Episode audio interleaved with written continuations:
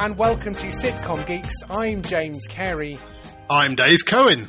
and this is episode 169. We have a special guest with us this week. He should probably earn some kind of a special jacket for being on, I think, three times. Uh, Yeah. He is producer uh, Dave David Tyler of Pozzitive Productions. David, hello to you. Uh, hello. Thank you for having me uh, again. Um, Thank you. Yes, and your previous, I mean, you have a very, very, basically, if you listen to something on Radio 4 and you think it's really funny, there's an 85% chance that David Tyler was the producer of that show. So all those shows you like, Dave has produced them. He also, and the has other, been doing so for Many how long? years. 35 years now. uh, is it, uh, uh, what's 2021 minus 1985? Okay, do, do the maths. In fact, Dave likes to do the maths. Uh, Lissa Evans, we spoke to the other day. Did you ever overlap with Lissa Evans? Uh, yeah, yeah, very briefly. She did series four of Cabaret Upstairs, and I did series, which you hosted, didn't you, Dave? Uh, and I did series three. I did. wow. Yeah, so yeah, we did overlap. Yeah. Yes. So there's almost a reunion happening on this podcast in, some way or another.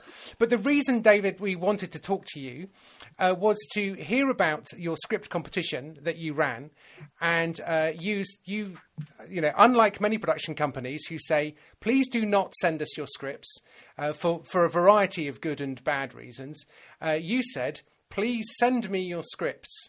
Um, can you say a bit about the competition that you ran, as it were, and whether you were surprised, exhilarated, overwhelmed by the results of that, and then we'll I talk would just, about. I'd just say we'll- as well, in that moment that you said, send me your scripts, you won the undying love of hundreds of uh, comedy writers. Absolutely. Are just not used to being uh, told by a producer who puts stuff on the radio to send scripts. So Oh, thank you very much And, uh, on behalf of all of them. So we'll, we'll talk about these.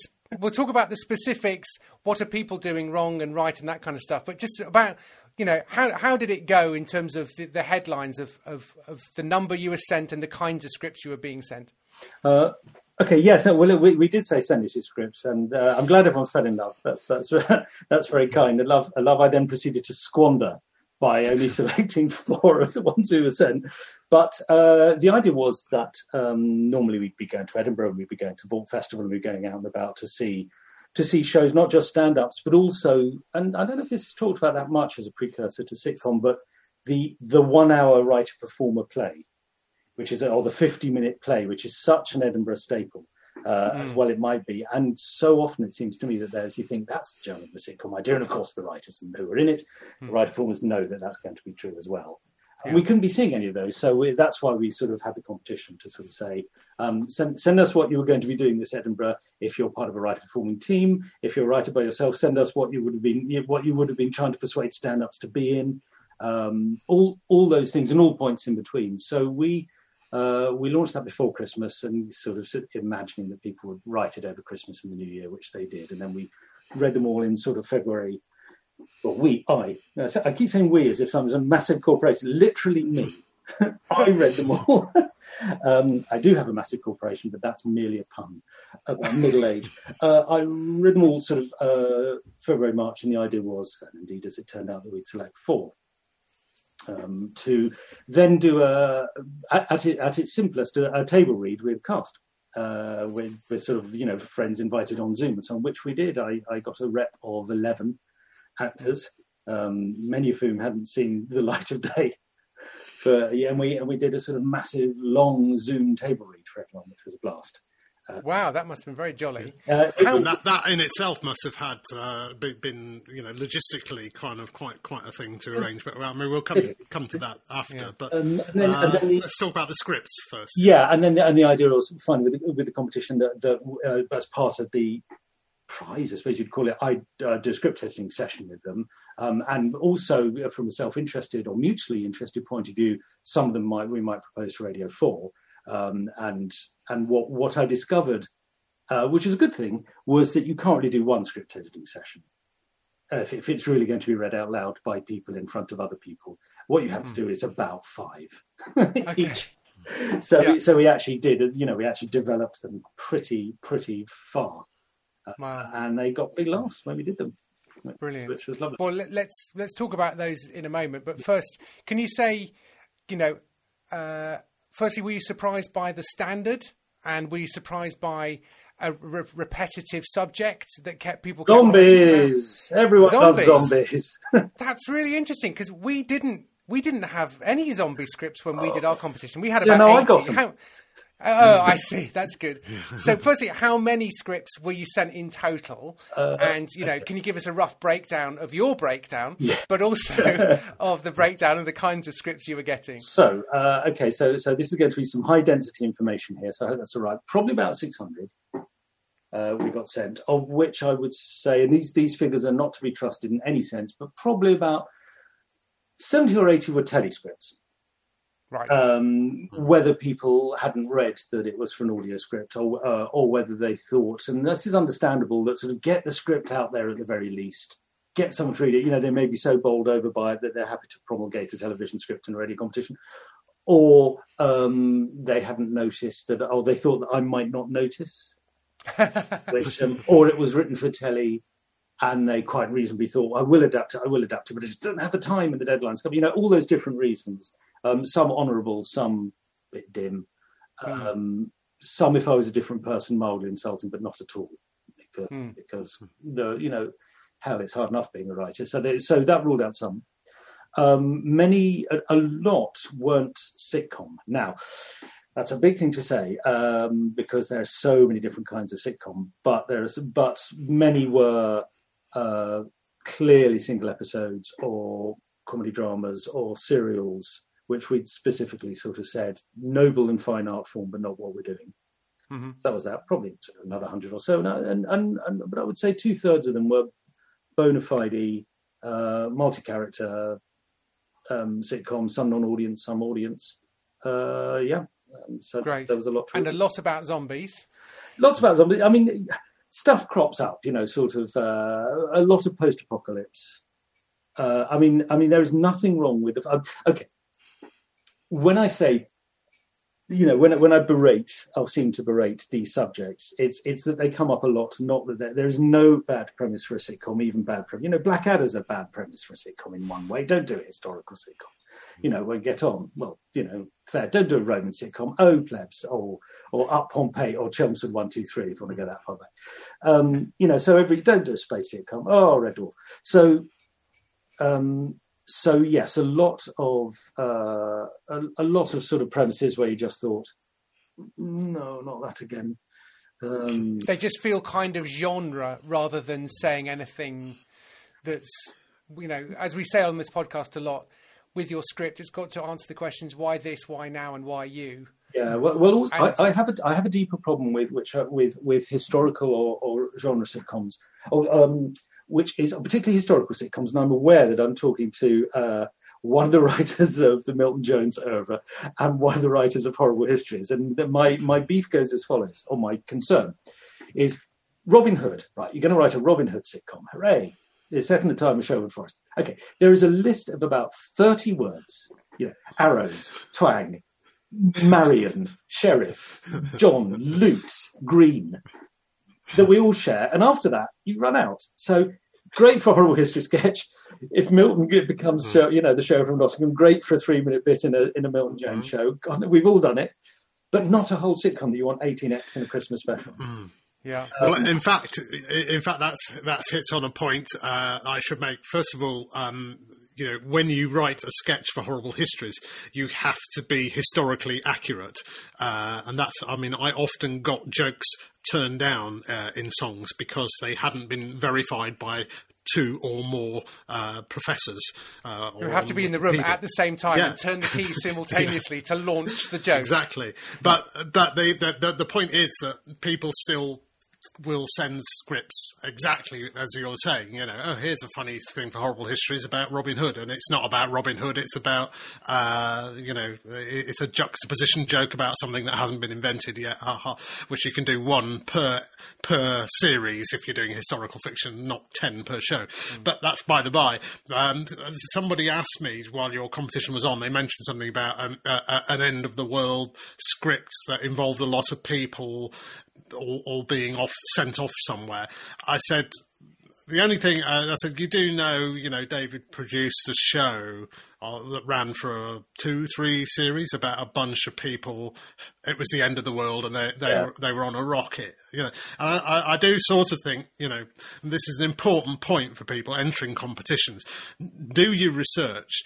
You know, don't if it says it's a radio uh, sitcom script, you know, send a radio sitcom script. Uh, or if you're going to send a telly script, say, I'm really sorry, it's a telly script. I, I'm not, sh- you know, uh, whatever reason I sent you a telly script, but don't send a telly script, basically. And don't, you know, uh, and, and if it's David Tyler from Pozzitive, don't just sit there and think, oh, okay, uh, I'll send a radio script. Think, oh right, who is this guy? What's he done? What sort of stuff? What sort of stuff does he make? What you know, without without trying to second guess his ideas. What what you know, what sort of thing will am I basically pitching to him? So uh, you know. And the chances are, if it's an end of the world sitcom with a bunch of people going off somewhere, that's exactly like a show he made five, ten years ago, whatever, then uh, that's probably not a good idea. No, I, I, I mean, I, I mean, I, s- I I also think um, genre. That, so, so yeah. So, I mean, that's that's why sort of genre stuff can be a bit limiting. You know, uh, barring the exceptions that get on. But you know, you might why why set your bar so high? Uh, We we also I think the way to do the genre stuff is probably it has to be okay. Sherwood Forest, why now? And so, oh well, it's the whole show is about tax, and it's about he's he's it's all about billionaires having all the money, and he's going after them, and it feels like it's of the moment that it's sort of, and so you really it's you're telling a story from today, but you're using the past as opposed to essentially writing an end of year review set of skits uh, for your works do, which you know, and Sherwood Forest is a perfectly good place to do that, but it's it's it's not going to get commissioned. And, I mean, and and then there, there are other things we saw a lot of, which there, I, I assume there's nothing wrong with them, but we saw a lot of. Just if you are thinking out sitcoms, one is um, uh, there, there isn't there isn't a title for this. There's a title for the under one roof sitcom genre. There, there, I I don't know if there's a t- title for this genre, which is um, unsuccessful person from town has to go back and live with parents. Has, has to leave London and go back and live with parents in shitty town they came from Yeah, often written by writers who presumably would claim they come from that shitty town. Um, that, there are a lot of those. There's nothing wrong with that. It's intrinsically. Or, Oh yeah, I, I, I wrote that sitcom about 15 years ago. what was it, what was your shitty town? Was it Leeds? no, it was uh, South Wales, actually, where I had worked, but it was, uh, I, think it was called um, something like No Place Like Home or something. there was a uh, there was a BBC Two show. I think Neil Edmond wrote it, which was sort of that, and I think did did okay. But again, it's like, but why, why that town? Why now? What is it about them? And it's just it just feels too just generic, doesn't it? Really? Yeah, I mean, I mean, you know, you couldn't you couldn't put your hand on your heart and say it's it's wrong in the same way that uh, um, you know, there's nothing wrong with a sitcom that starts with the reading of the will and an unexpected sibling turns up. Um, but but this sort of, I mean, this is, I mean, I can g- go off topic and talk about my my dream sitcom, uh, but but I should carry on talking about The- Do you mean your nightmare sitcom, as in the it all it all you know? It's I mean the bizarre will stipulations. My heart really does sink when I read that at the start. Um, that or uh, well, no. um, yeah, I mean, I, uh, so so yes, probably left with about sort of three or four hundred um, in, entirely, you know, readable, you know, readable scripts, which is you know very very creditable. Um, the the huge huge sort of thing that you need to that, that people I think need, you know, that, that, that distinguishes sort of that gets it down to, to sort of sixty um, is the sit. Um, I'm not going to talk about the com yet, as it were, um, because that's that's that's its own thing. But but so few of them have a situation that uh, that yields any comedy, or that you can um, you can sort of feel is is identifiable, and you're going to actually want to join. Uh, I mean, identifiable is a slightly circular term because if you like it, you'll identify with it. But um, all, all, very very few of them had a situation where you go, this is about a, this is about a thing. These people are in this place because, or in this place metaphorically or literally, because um, it's intrinsically funny. Because there will always be these tensions. Because, uh, and you're going to enjoy, you know, its iterations. Um, almost, almost, you know, very, very few have that. uh, m- most most of them I, th- I felt people had started writing Hmm. without actually coming up with a decent come up with a decent idea and by idea I mean a sitcom idea plenty of ideas for funny scenes or explosive events or big plot things um, but not but very little exploring or really believing why your situation would be would be would give you anything Yeah. so that was a big and in a way that the situation can be can be a little bit vanilla if there is some eternal struggle at the heart of it. So you can set a perfectly decent sitcom in a school and set it now, and it's like, yeah, but what's it really about? is it about optimism about the youth of tomorrow versus we? It's just history repeating itself, or you know, yes, prime minister is my favourite. It's the political will versus the administrative won't and there is a local council version of that show as well, which would also be perfectly watchable and, and funny as well. But it just feels like it's just these are funny things that happen in this situation. And either you need an eternal struggle or you need sort of special access, I always think, which is, oh, I've not heard it told like this before. And Yeah. sometimes you read a sitcom script that you just think, well, if this if there was a sitcom set in a bookshop, I've never worked in a bookshop, but that's the sort of script that I would write, having never worked in one.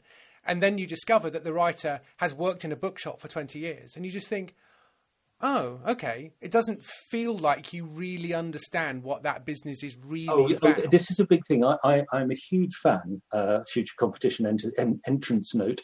Um, I'm a huge fan of of knowledge of the situation. Hmm. Uh, I, I I love it when when the writer knows shit and is going to tell me about it. That's Hmm. I mean I like that in everything. Obviously, I mean you know the great the great you know greatest contemporary novels or novelists are able to sort of just build a whole world. And you think, how did you know that? Well, they did their research for months, and months, and months. months. Um, so so if it's a situation where people know where know stuff, now it's obviously tended to get, going to be more a workplace sitcom or something. But one of the things that gets a script flung across the room um, is very quickly is when they set it somewhere, but don't give a shit about where about the ness of it, the ness n e double s of it, uh, and you just think, well, that's so irritating. Um, no Hmm. exception to every rule. Black Books makes no sense at all. Not a bookshop in any sense at all. Um, the talent makes it, you know, the collective writing uh, and performing talent meant that they were right and we were wrong. Well, this- you know, that statement was wrong. But in general, um, know something. That would be amazing.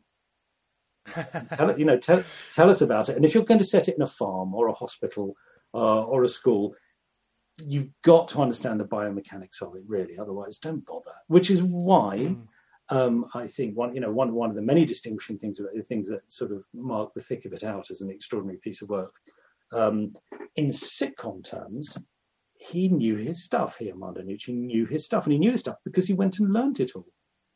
He he wined, wined and there isn't a thing for a, a tea and coffee equivalent to wined and dined.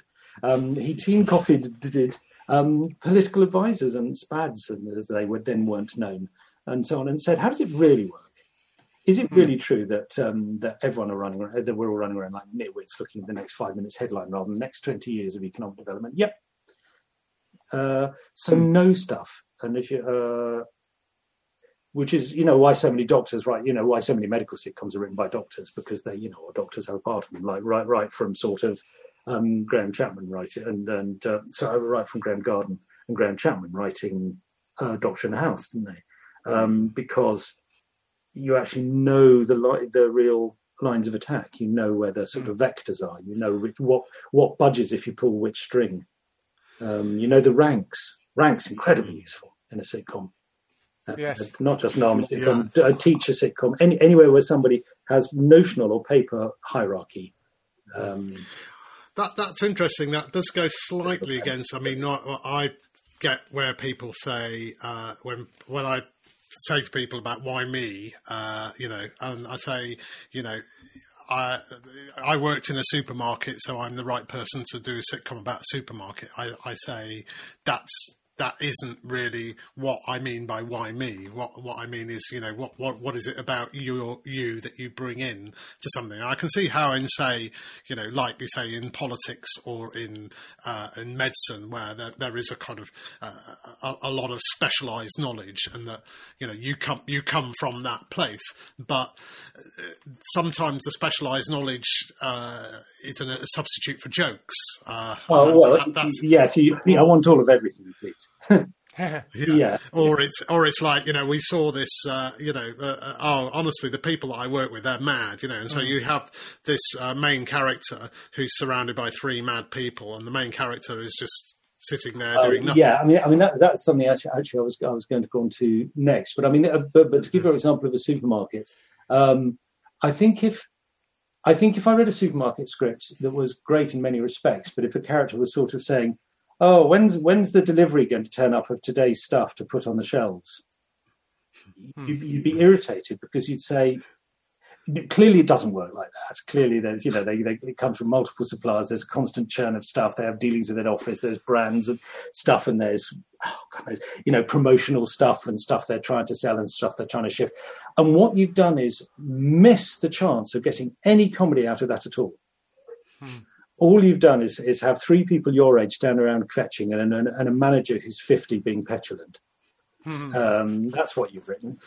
Yeah. Um, so, so, So, where- where- a where- laugh of recognition. Yeah, so- yeah. but but how much better? You had that script as well. But how much better if that week the thing from head office saying there's a kiwi fruit promotion, promotion and they've all got to wear kiwi fruit costumes. The week that somebody decides to go natural and not stop wearing deodorant. Okay, that's that's a plot born of Yeah. truth. Uh, I did inverted comma gesture there for with my fingers for those who, um, those who are only listening, which is everybody. Uh, so, um, so, so that that was a, that was a big thing, which was the the premise just didn't feel like it had any expertise, or it was set somewhere, and, and you just thought, nah, you don't care. You just want to do your jokes out loud in a row. yeah. My other big, big thing, um, and this is a slightly more sophisticated. Well, no, it's a, it's, a sophisticated thing, uh, and this was brought home to me by one particular script, um, which had a lot of heart and a lot of oomph about someone who had been very unwell, had had a long-term illness, uh, and wrote about the consequences. You know, it was a very personal sitcom uh, about having this long-term illness.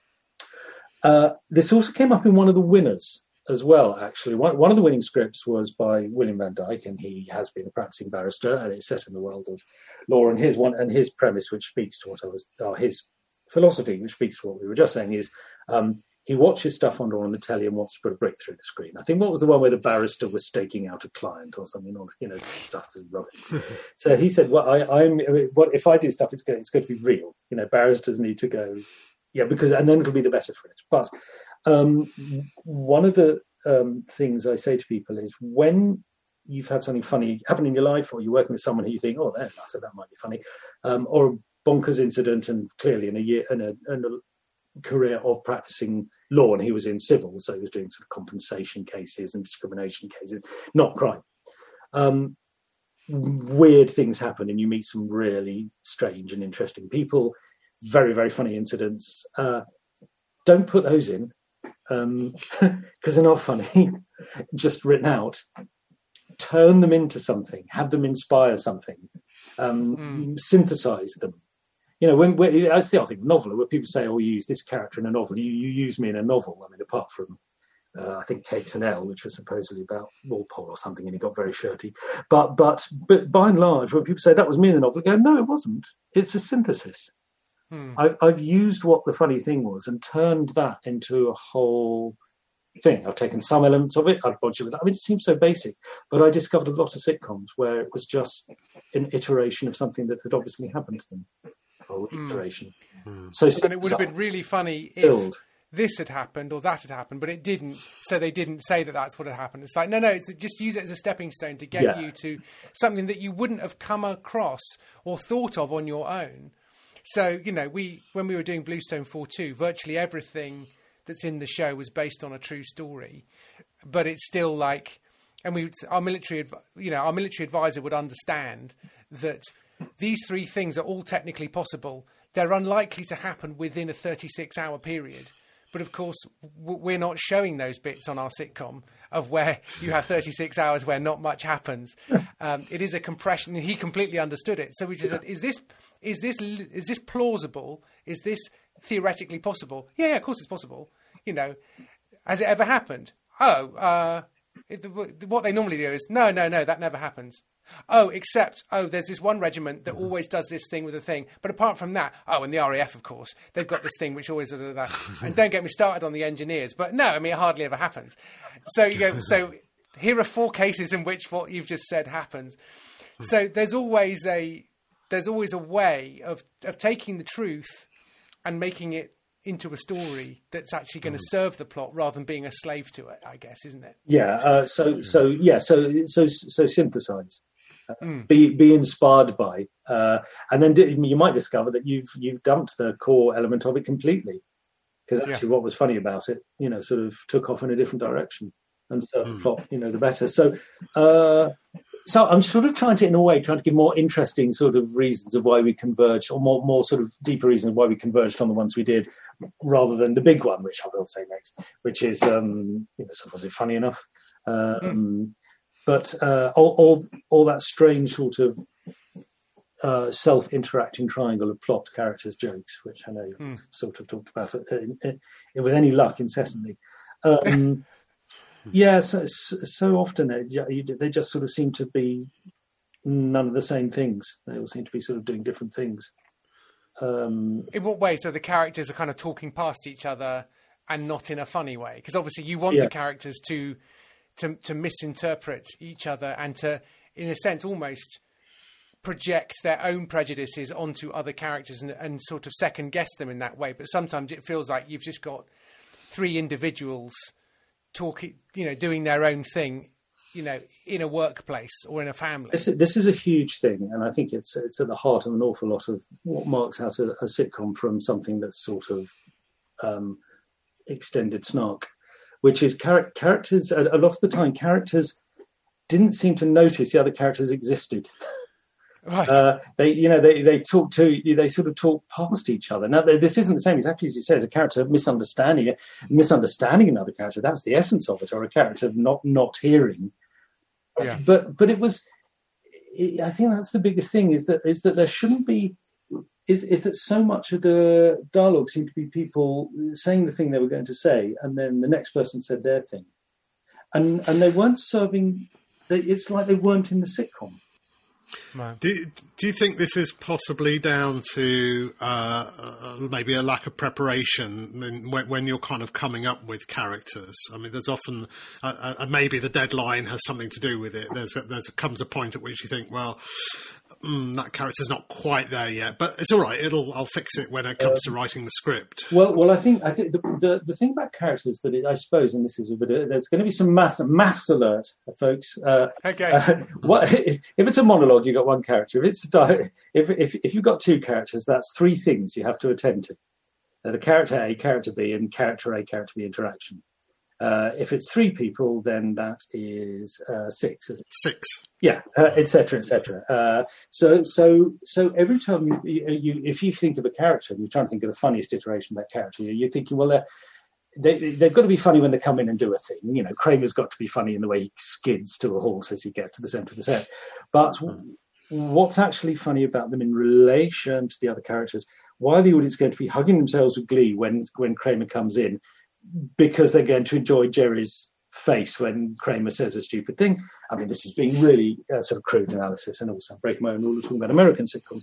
Um, but but apart from the perfectly executed cameo, um, broadly speaking, every character depends on every other character, and uh, and that is what the sitcom is. It, it strikes me that if a character doesn't seem to sort of to be talking to another character or they don't seem to interact, I think that's a symptom not just of uh, oh bad character planning or running out of time. or Something I think it's a deeper thing. I think it means that you haven't really written a sitcom. Um, I it, it, because if if they were the two characters in the sitcom, they could only talk about the sitcom that week. There shouldn't be anything they say I'm not talking about flashbacks or that was the worst party since, or you know, which is some, sometimes permissible. Um, it's it's that they shouldn't be saying anything to each other or showing the viewer or the listener anything that isn't that week's show.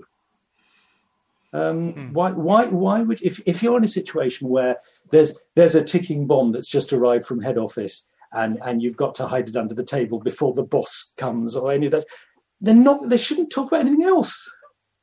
Yeah. Um, and because that's not the sitcom, you've only got 28 minutes or 22 if it's Channel 4.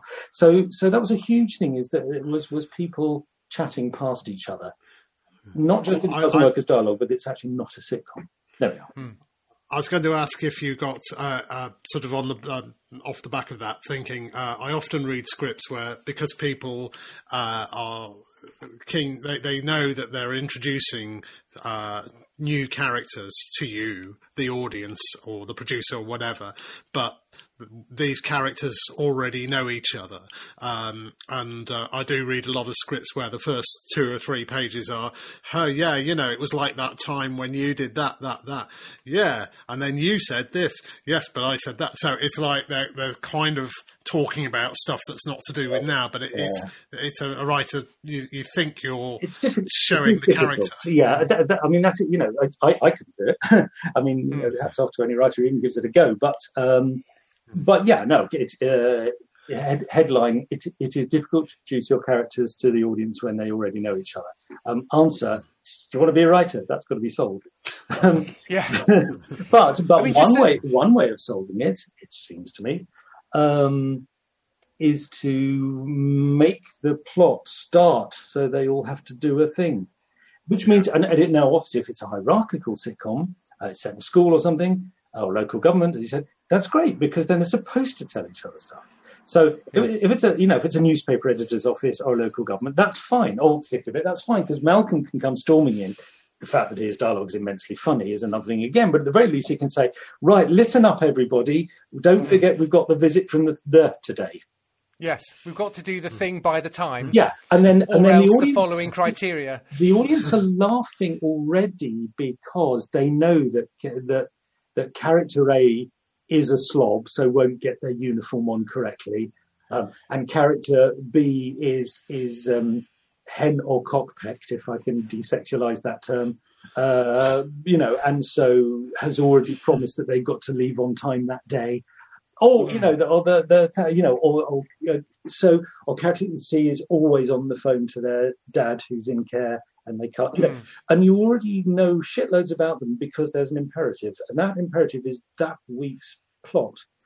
I'm getting a bit heated here now, but I think because No, this I, is really I helpful. think and- I think it's an immense Yeah. skill. Uh, Yeah. uh, but then that's all right because you're asking two million people to laugh at your skill. Yeah. And also, you're asking someone to spend, in TV terms at least, a couple of million shooting six of these. So, you know, you're, you're in with the big boys, and we're not mucking about here. Yeah. I mean, our beset, I mean, our refrain that we say again and again, virtually every week, is that when we read the first 10 pages of a script, the odds are nothing happens. And sometimes you get something on page 10 where we finally discover the story of the week. Um, and so, pe- but up until that point, it's mostly people talking. Um, it sounds like that's chiming with possibly half of the scripts that you read, which was essentially people being introduced on their first day of work, talking past each other. But overall, you're just thinking, I don't really know where this is going. Is that well, fair? uh, well, it's, it's it's weird. This is a sort of that what what you sort of done is turn the sort of four dimensional cube to another of its faces. Okay. I didn't mean to, but uh, That's so that you, okay? James. That's you all over, isn't it? Um, you know, in, in that we're sort of. Uh, I'm going to shoot myself here in the foot now because I said joke, joke, jokes, plot, and character. That's only three axes. Damn. Um, uh, acting talent. There you go. That'll be four. That'll be the fourth axis. So it is a four-dimensional cube. Um, this a lot of them fell down. Yeah, because they either yeah, because they didn't have a plot. Um, that's a big thing or they yeah I, I say they didn't have a plot that um, meant the characters did a sitcom. I mean i suppose Right. one of the biggest things that I, I say to everyone is um, intend to write a sitcom. And if you don't want to write a sitcom don't. But don't send it to a sitcom competition. Uh yeah sort of thing. Yeah. i mean i don't mind reading it but it won't you know i won't advance it yeah. um, because sitcom is it's it's a very it's it is its own thing. It's it's they're, they're all the same under the skin. Of course, they're not. The royal family is different to Dinnerladies. You know, Up Pompeii is different to ah, Arrested Development. I don't know. Um, think of it as very radical in its look, um, and had way more characters than um, The Lovers by Jack Rosenthal. You know, but but in the end, um, you you are writing a 28 minute circular resetting uh, quasi play, Yeah. aren't you? It's n- it's not a full play. The characters don't change. Slow arcs, and you know, only fools and horses. People have babies and stuff. But um, and if you don't try that, that's that's cool. But if you, you don't, but if but but if you do intend to write it, um, you've, a plot has to happen. You and the audience have to sort of kind of know what that plot is, and they have to be enjoying in anticipation the plot uh, effect on the characters. Um, it's it feels like it's sort of such a simple but very big and quite difficult thing. I think it's very easy to. I did a few blog posts and videos about how one of the problems of the first 10 pages is it turns out you're not writing a sitcom, you're writing a murder mystery. As in, you're doing what they do on a two hour episode of Morse, which is start with five apparently unconnected scenes. You know, a lady in a library, and then a bloke on the river, and then a, a gardener shaking an apple tree, and then it's just like, Oh, and you're sort I- I of 10 pages it, in. but- And it's just like, well, if you've got two hours and it's a murder mystery and you're not trying to make anyone laugh, and it's an established prequel show to one of the most successful murder detectives of all time, then sure. Um, but that's not a sitcom. So if you want to write a murder mystery, write a murder mystery. I mean, I mean, I, I read you a, can do a that. brilliant, um, the, one of the best openings I've ever read. It was by a writer called Brian Jordan. So heads up, Brian. It was a brilliant opening, and it really wanted you to read the rest of the script. It's a, it's a, it's a, a in brief, um, but it's not a sitcom, and he would admit that. So uh, it, it's, a, it's a posh restaurant, and it's one of those ones where there's lots of coats, lots of, sort of fur coats and stuff on a, you know, on a stand as you go in in the little thing. Someone comes in, he looks tough, he looks shifty. You think he, he shouldn't be in this restaurant. He goes up to he goes up to all the coat. He goes up to the coat rack, looks around. You know there aren't any waiters. Starts taking the coats off. You think aye aye. Puts the coats on the floor. Takes the coat rack, tucks it under his arm, walks out. okay, you want to know what's going. to the, the, It's Yeah. about debt collectors, and he's taking the assets of the restaurant. But what a great Right. cold open! I mean, Yeah. because you want to know. But um, not a sitcom. Absolutely was uh, because it was too. As a sitcom joke, it would have been too slow. It's setting up intrigue. Yeah, You think, no, you can't really. That's not really the you haven't got time for that. I, th- I think one of the things, and I'm, I'm I've found found this a lot in a lot of scripts that I've read recently, and and uh, I think and, and, and there's a, a, a reason why uh, one of these one of the reasons why this happens is when we talk about um, the, what's the what's the story this week, um, and then but we also talk about what's the premise, and I, sometimes I've been reading some uh, different books now where uh, people people use the word premise to mean this week's episode, whereas in my head the premise is is the this is the, the essence of what it's really about. So you get a you get a this week's plot that is actually not a plot, but is is about the essence. Uh, It's it's quite a complicated thing to, to separate out. But you know, Black Books is uh, whatever it is. It's it, it's it's about a guy who who is just completely unsuited to, to, to be doing the job that he's doing, isn't it? Really? yeah, it's a But- misanthrope running a bookshop.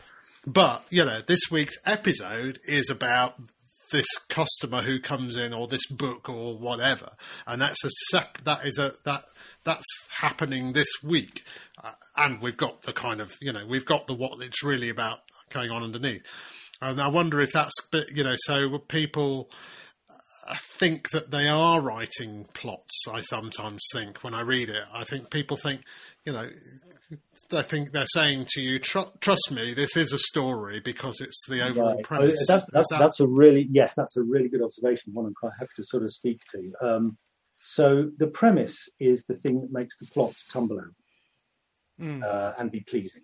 Because I often sort of say to someone, you know, can you, you know, if, if, if someone were we're generally working on a new sitcom idea, I say, can you can you think of can you could you think of a dozen plots? If I said, you know, the next, yeah, are the plots tumbling out?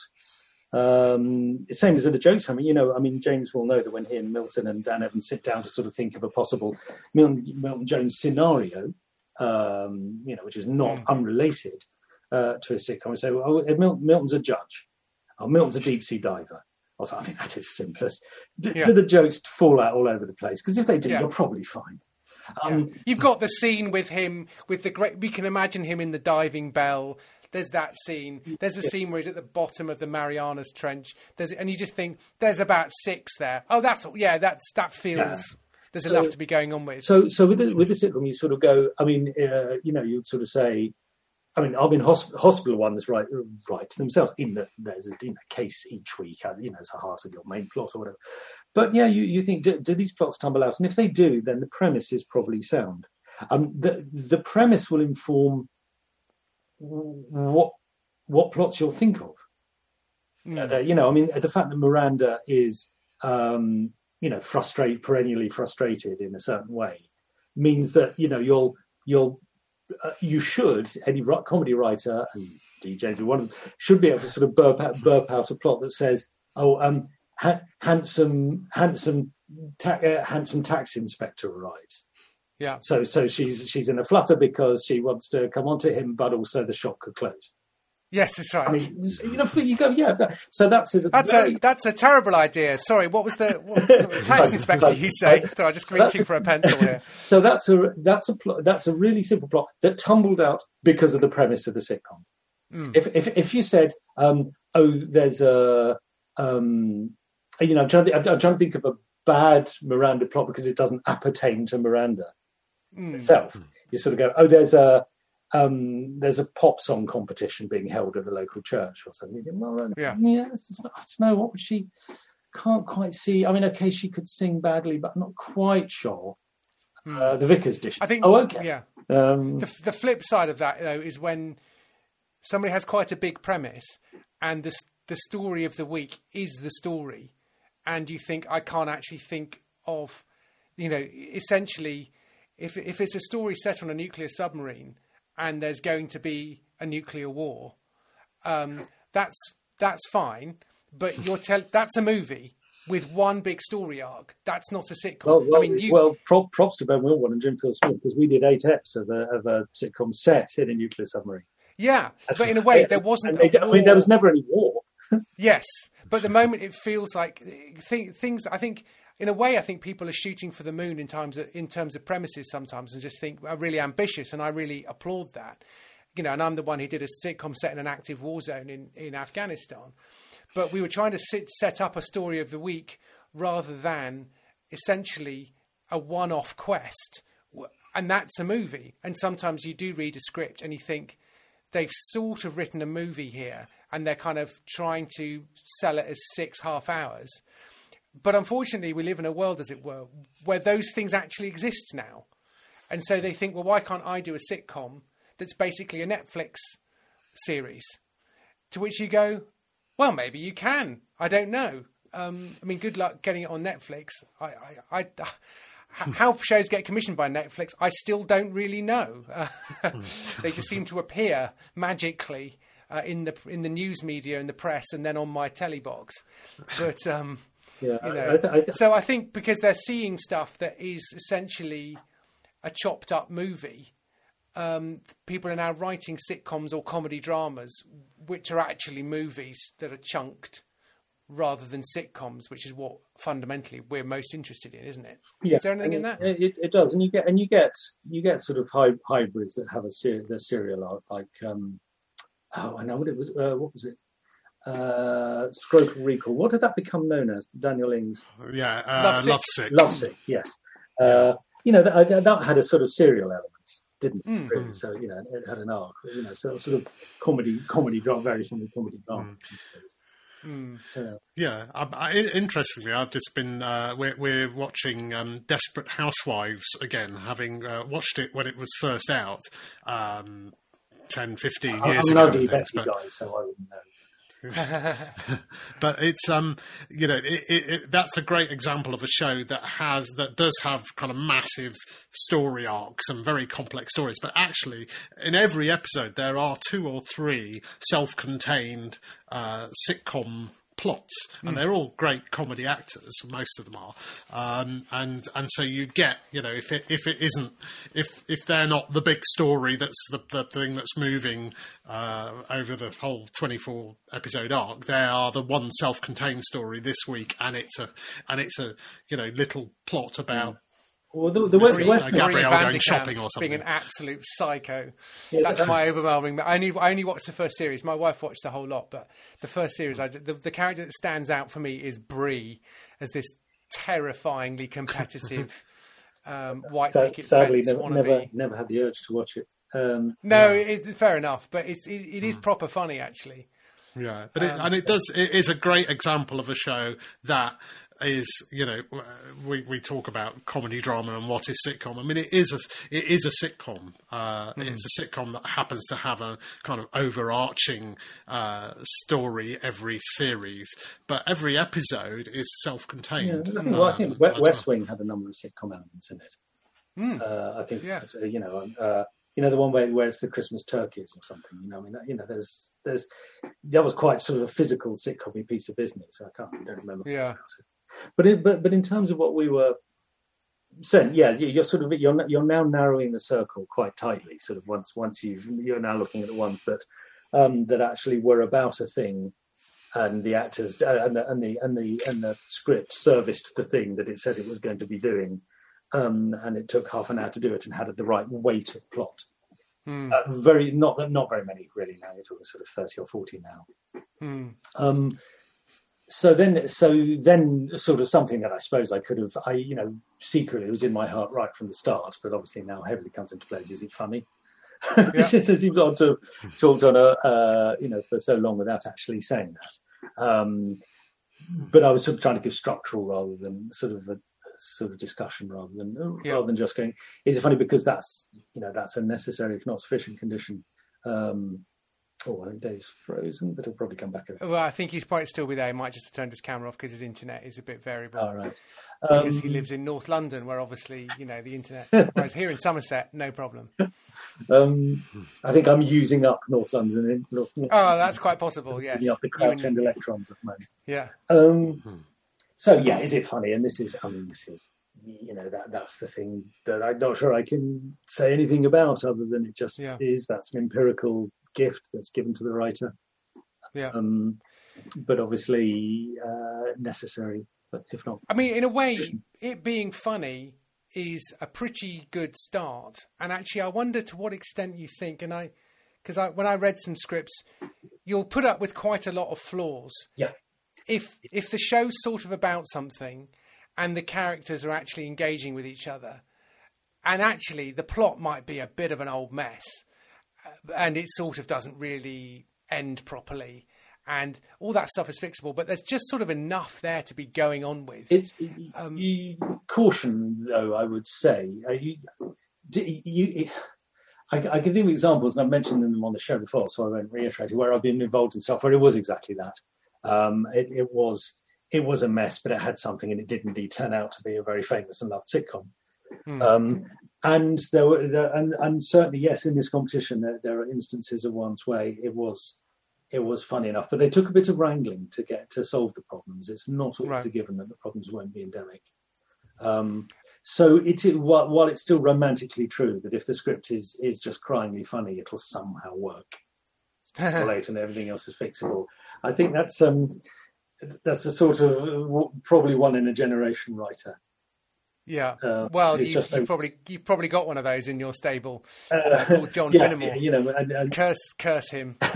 um, so yeah, so so being being funny, Yeah. um, and And yeah, sorry, I was going to say, so I think you've narrowed it down. Let's talk about the four, and we don't have to name them specifically, Yeah. but in terms of those note sessions, what sort of notes were you giving? Was there a common theme to them? And also, how would you like writers to respond to notes?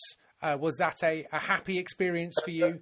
Yeah, well, well, I mean, uh, notes is I, I, I've never really sort of thought about the word notes until it started coming on the scene because I always thought of it as script editing, uh, and my style of script editing uh, is is first of all it's scale invariant, which is a very fancy pants way of saying that um, I'll I, I well okay. All this was on Zoom, and the, the writers I didn't know, so we'd introduce ourselves and I go, "Hello, and well done for winning." And that's so exciting, right? Let, uh, I said before we start, what what what's going to happen is you're going to see a lot of the top of my head, because what will happen is that, and then there'll be a lot of silences, and what that is is that's me looking down at the script, reading it, and sort of playing it from in my head for the laughs it's going to get Right. and then I'll look up and discuss it. So it's scale invariant in the sense that you know I, I might focus on you know a syllable, a letter. You know, at the end, uh, it should be a D, a D instead of a T. What's the funniest word being? You know, to the to the joke level, to the scene level, to the whole structure level, to the premise level. mm. and it'll be completely random which which thing I'm going to say next. But but so it, they're not really notes, I don't think, in as much mm. as you might get from an executive who says, "Oh, it's a bit it's a bit mournful," or "Can it be set in the north?" or right. or when you filmed it. Um, that set that, that set was a bit blue, wasn't it?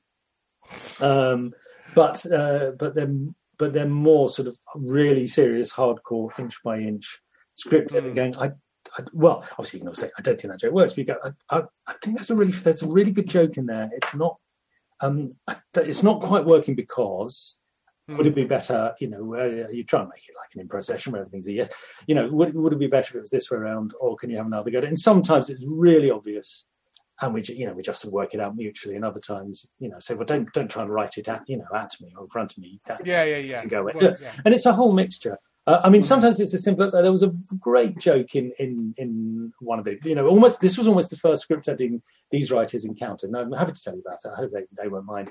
It was um, uh, so an actor is doing a read. Uh, the, the, situation is that an actor is doing a voiceover really shitty. What what is clearly a really duff romance, uh, and she's quite chippy about it, and she's starting to moan about the plot's inconsistencies.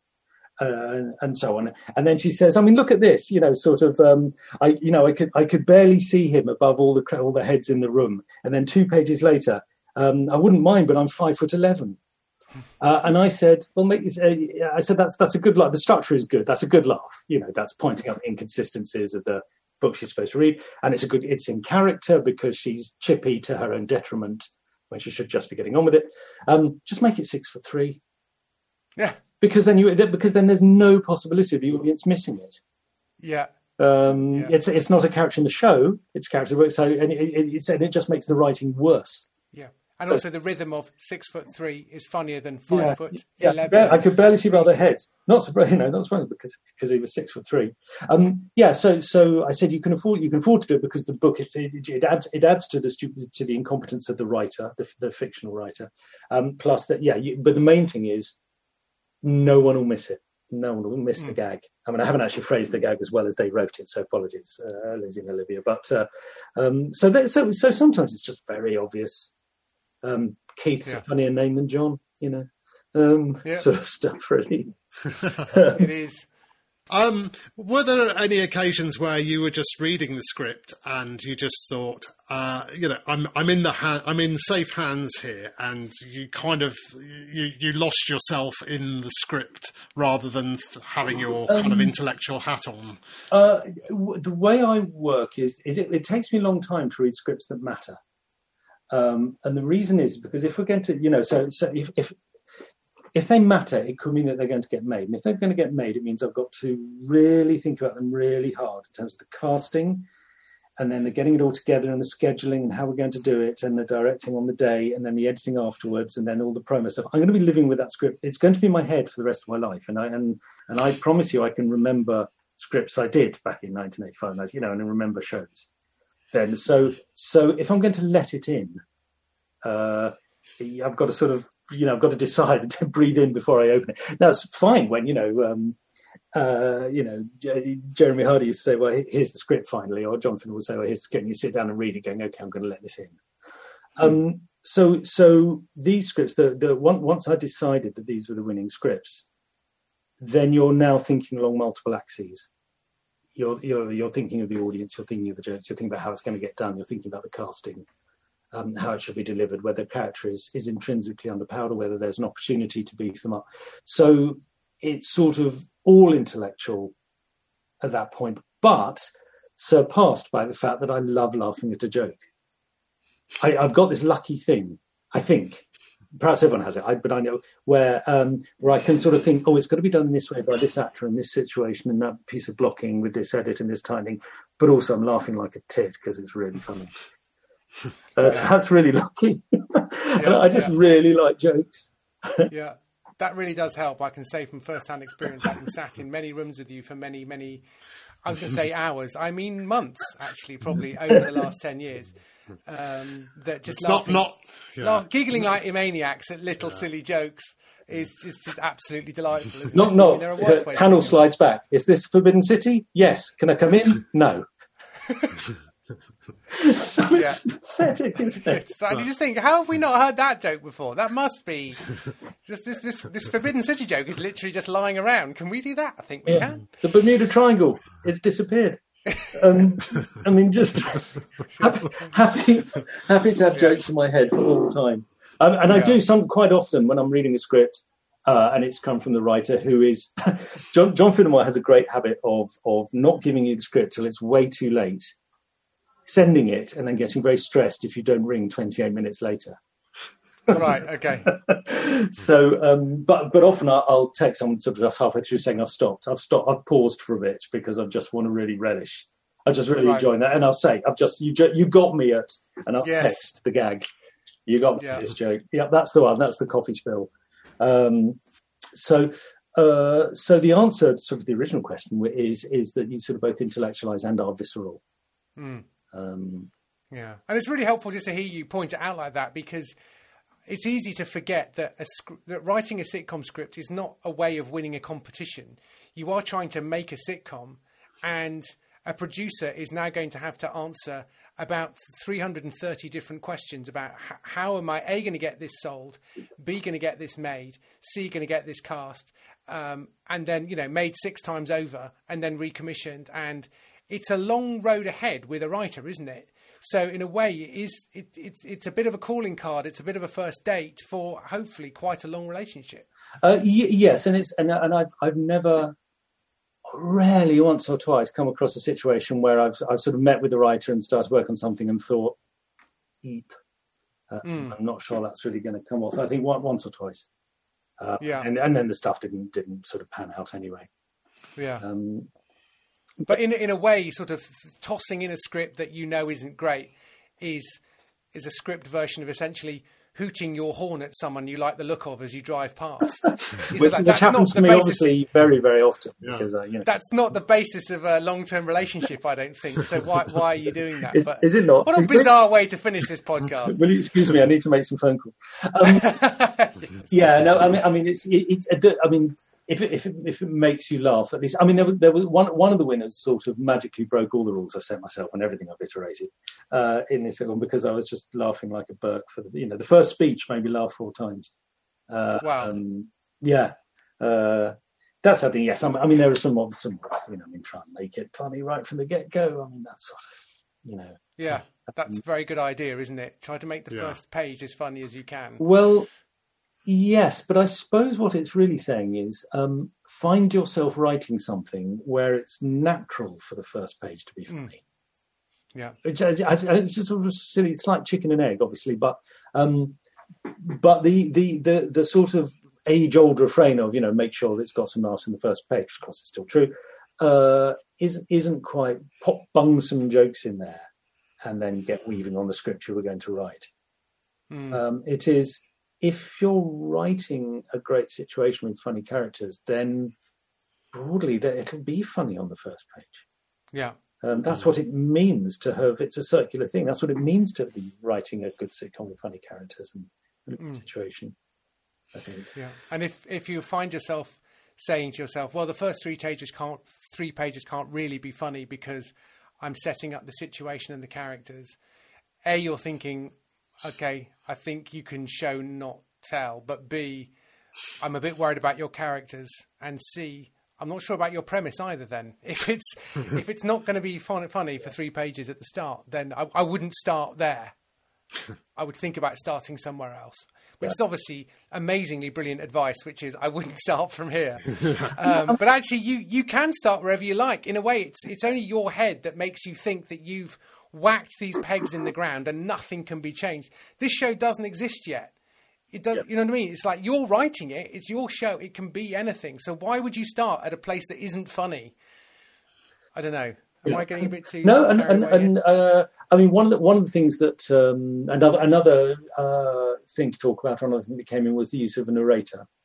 Um, quite a few had that, uh, and uh, narrator is you know I mean it's fine. I mean you know works great in, a, in Arrested Development, so I'm citing an American sitcom, but um, uh, but be careful. You know, I mean, a lot of them use the the the, the narrator who steps out. You know, the Blackadder narrator, the one who sort of Mm. misses the the product, as it were, um, or this is the fact they're narration. You think, well, that's I mean that's quite well worn. Yeah, I would say, and also deconstructing it. The, the narrator's got to be doing something a we haven't seen before, or Yeah. b giving you something that the characters or premise simply cannot give you. But if they're sort of telling you stuff that you're sort of already seeing and hearing, then I don't quite know. yeah what I, doing I mean it's it's it's useful i guess if you need to set up if if you if, you know you don't you you don't have a title sequence like you do on telly you know if you look at the, the you know you can you, 80% of the internet that isn't uh, you know is is devoted to compilations of great t- of tv title sequences know, from the past. So you know you know and they tell you the whole story. Six million dollar man or mission impossible. You know they give you the whole premise beautifully. Thunderbirds you know it's ridiculous how good how good a title sequence is. Um radio there isn't really an equivalent other than having a narrator going it's the year 2024 a deadly anthrax that means everyone has an extra arm um, you know has, has populated earth. We're now in the office. Um, wow you're typing fast today. Well yes but that's my extra arm for you that's okay. I don't i wouldn't mind if it started like that. Uh, 'cause Yeah, that- yeah. that's 'Cause just in a way- information that's a sort of bore to tell. Um, do it I, fast. I do find that nine times out of ten, I would say that, and when when there is a narrator, they are basically telling telling what would be funnier shown. yeah. And actually, I think Desperate Housewives is a really good example of what you can do with a narrator, which is the narrator from the first episode is basically, "I'm the one. I'm the one that's dead," and you're like, Yeah. "Oh, white picket fence, perfect little place in America." And this person's dead, and we're going to find out who done it. That's just like that's quite hot. You know, that's that's Yeah. counterpoint, which is really helpful. Yeah. But unless it's that or something else, it's like I think you probably don't need it. But never say never. Well, I think I think you, you use narrator also for um, uh, passage of passage of uh, time. Um, you know that, that, uh, but passage of time is an odd thing, is it, in a sitcom as well, isn't it? I mean, this is something I don't, people don't talk about that much, but but sitcoms probably shouldn't happen over that. An episode of a sitcom should, shouldn't really happen over that extended length of time, should it? Uh, you know, if, if a narrator sort of goes next June, you can think, Yeah. ah, no, Well, your No, James, yes. your your mantra is usually three days maximum. I yeah, think, yeah. Yeah. Sort of, I'm always torn between. It's sort of you're going to struggle to do it in less than twelve hours. That's a bottle episode. But equally, if it's more than seventy-two hours, I hope you know what you're doing. You may get away with a plot that's this time next week. Dot dot dot, and you, you might be all right. or, or even that as a comedy cut. Yes, you know, sort just of. about. uh, I yeah. think it'll. I, th- I think I, I, you know, uh, or a kind. I can imagine a kind of IT crowd joke where it sort of goes, "Oh, we'll have this done in a jiffy." Caption: Three months later, and they've all got Yeah. comedy beard. Yeah, yeah, yeah. You know, burger boxes piled on the desk. I mean, okay, Yes. that's a, that's Yeah, real passage of time. Um, Yeah. I suppose. I, I, uh, this is worth examining. Why seventy-two hours, or why? And I think because I think it speaks to something slightly even more subtle, which is that it's sort of suspension of disbelief in that you what happens in the sitcom has to matter to the characters. Clearly, they've got to run around like blue ass flies because the hmm. supermarket manager says they've got to dress up as kiwi fruit, or because the the boss is allergic to the thing that they're about to unveil, or whatever it is. that would get itself sorted out. You know, the characters can't stay Yeah. worried about it for longer than a day or so. Here's a, here's another thought, uh, which I I wonder if it is that if you think about a movie, you know, and and a, a character is has changed by the end of the movie, that they have learned. Uh, you can't learn; you, it takes a while to learn things, uh, and if you make a mistake, um, you know, i i within three days, you're you, you're not going to learn. It, it, it's it, it cuts off the possibility of you you learning from it because next week we're coming back already, and the same problem's coming, and we know you haven't learned, so you're going to make the same Well, mistake again. So I maybe think- that's well, that, maybe that's, that's something. true. Well, well, also partly, I suppose logically, if, if sitcom originated in the form that went out once a week, then it couldn't last more than seven days because next week's episode would bump into it. There we are. That's a cerebral objection. Yeah, there's something in that. Well, well, there's yeah, there is. I mean, something in the idea that you know, at the end of a stage play, you know, you sort of think that everything's changed for all time. You know, the end of Inspector Calls or something, everyone's changed for all time. Um, But in a, in a in a sitcom, they've got they've got to sort of come back next week. Uh, you know, may the sitcom may be a weekly meeting of the such and such club or something. Um, Dear so- John, but it's marriage guidance, wasn't it? yeah, so so it's it's do, Oh no, how can divorce couple. how long for how long can you credibly believe that these characters would credibly sweat about the thing that's happened? and that's probably Yes, that's really uh, interesting. That's, that's probably more why sitcoms should be um, should be sort of bottled up and shook. yeah. Um, Well, I think we should probably uh, wrap things up because we've been going for a while. Yeah. Thank you so much for your um, battle scars from the trenches of reading scripts uh, Yeah, lockdown. just uh, actually, actually, just before we end, could you get, tell us a little bit about um, that, what what's happening uh, with the winning next? Hmm. entries? Uh, yeah, well, well, uh, we read we read through the four of them. We had eleven actors play something like forty-five parts, plus plenty of man two and and assistant B, uh, but actually forty-five name parts. Uh, and um, out of the four, three we've submitted to Radio Four, and they've they've passed this sort of intermediate hurdle of the two hundred fifty word pitch, which more or less said this was one out of six hundred. Read it, honest. Um, Yeah. And uh, they're being read, and we'll discover in sort of late July whether Radio 4 wants to do anything with them. wow. Fantastic. Yeah. She'll watch this space. That's really exciting. Yeah, Brilliant. Well, um, thank you we'd so never have much. known about them if, if we hadn't had competitions. Thank you so much for those insights. Really, really helpful. Thanks very much to everyone for listening. If you like the show, you could support us on Patreon. That'll be good. Um, and there's loads of there's an extra episode a month where it's effectively a Zoom Q and A, and you can be part of that. Um, Dave's written a book. I've written a book. Look in the show notes. Google us. Follow us on Twitter, Sitcom Geeks, and uh, you'll you'll you'll bump up to our other stuff sooner or later.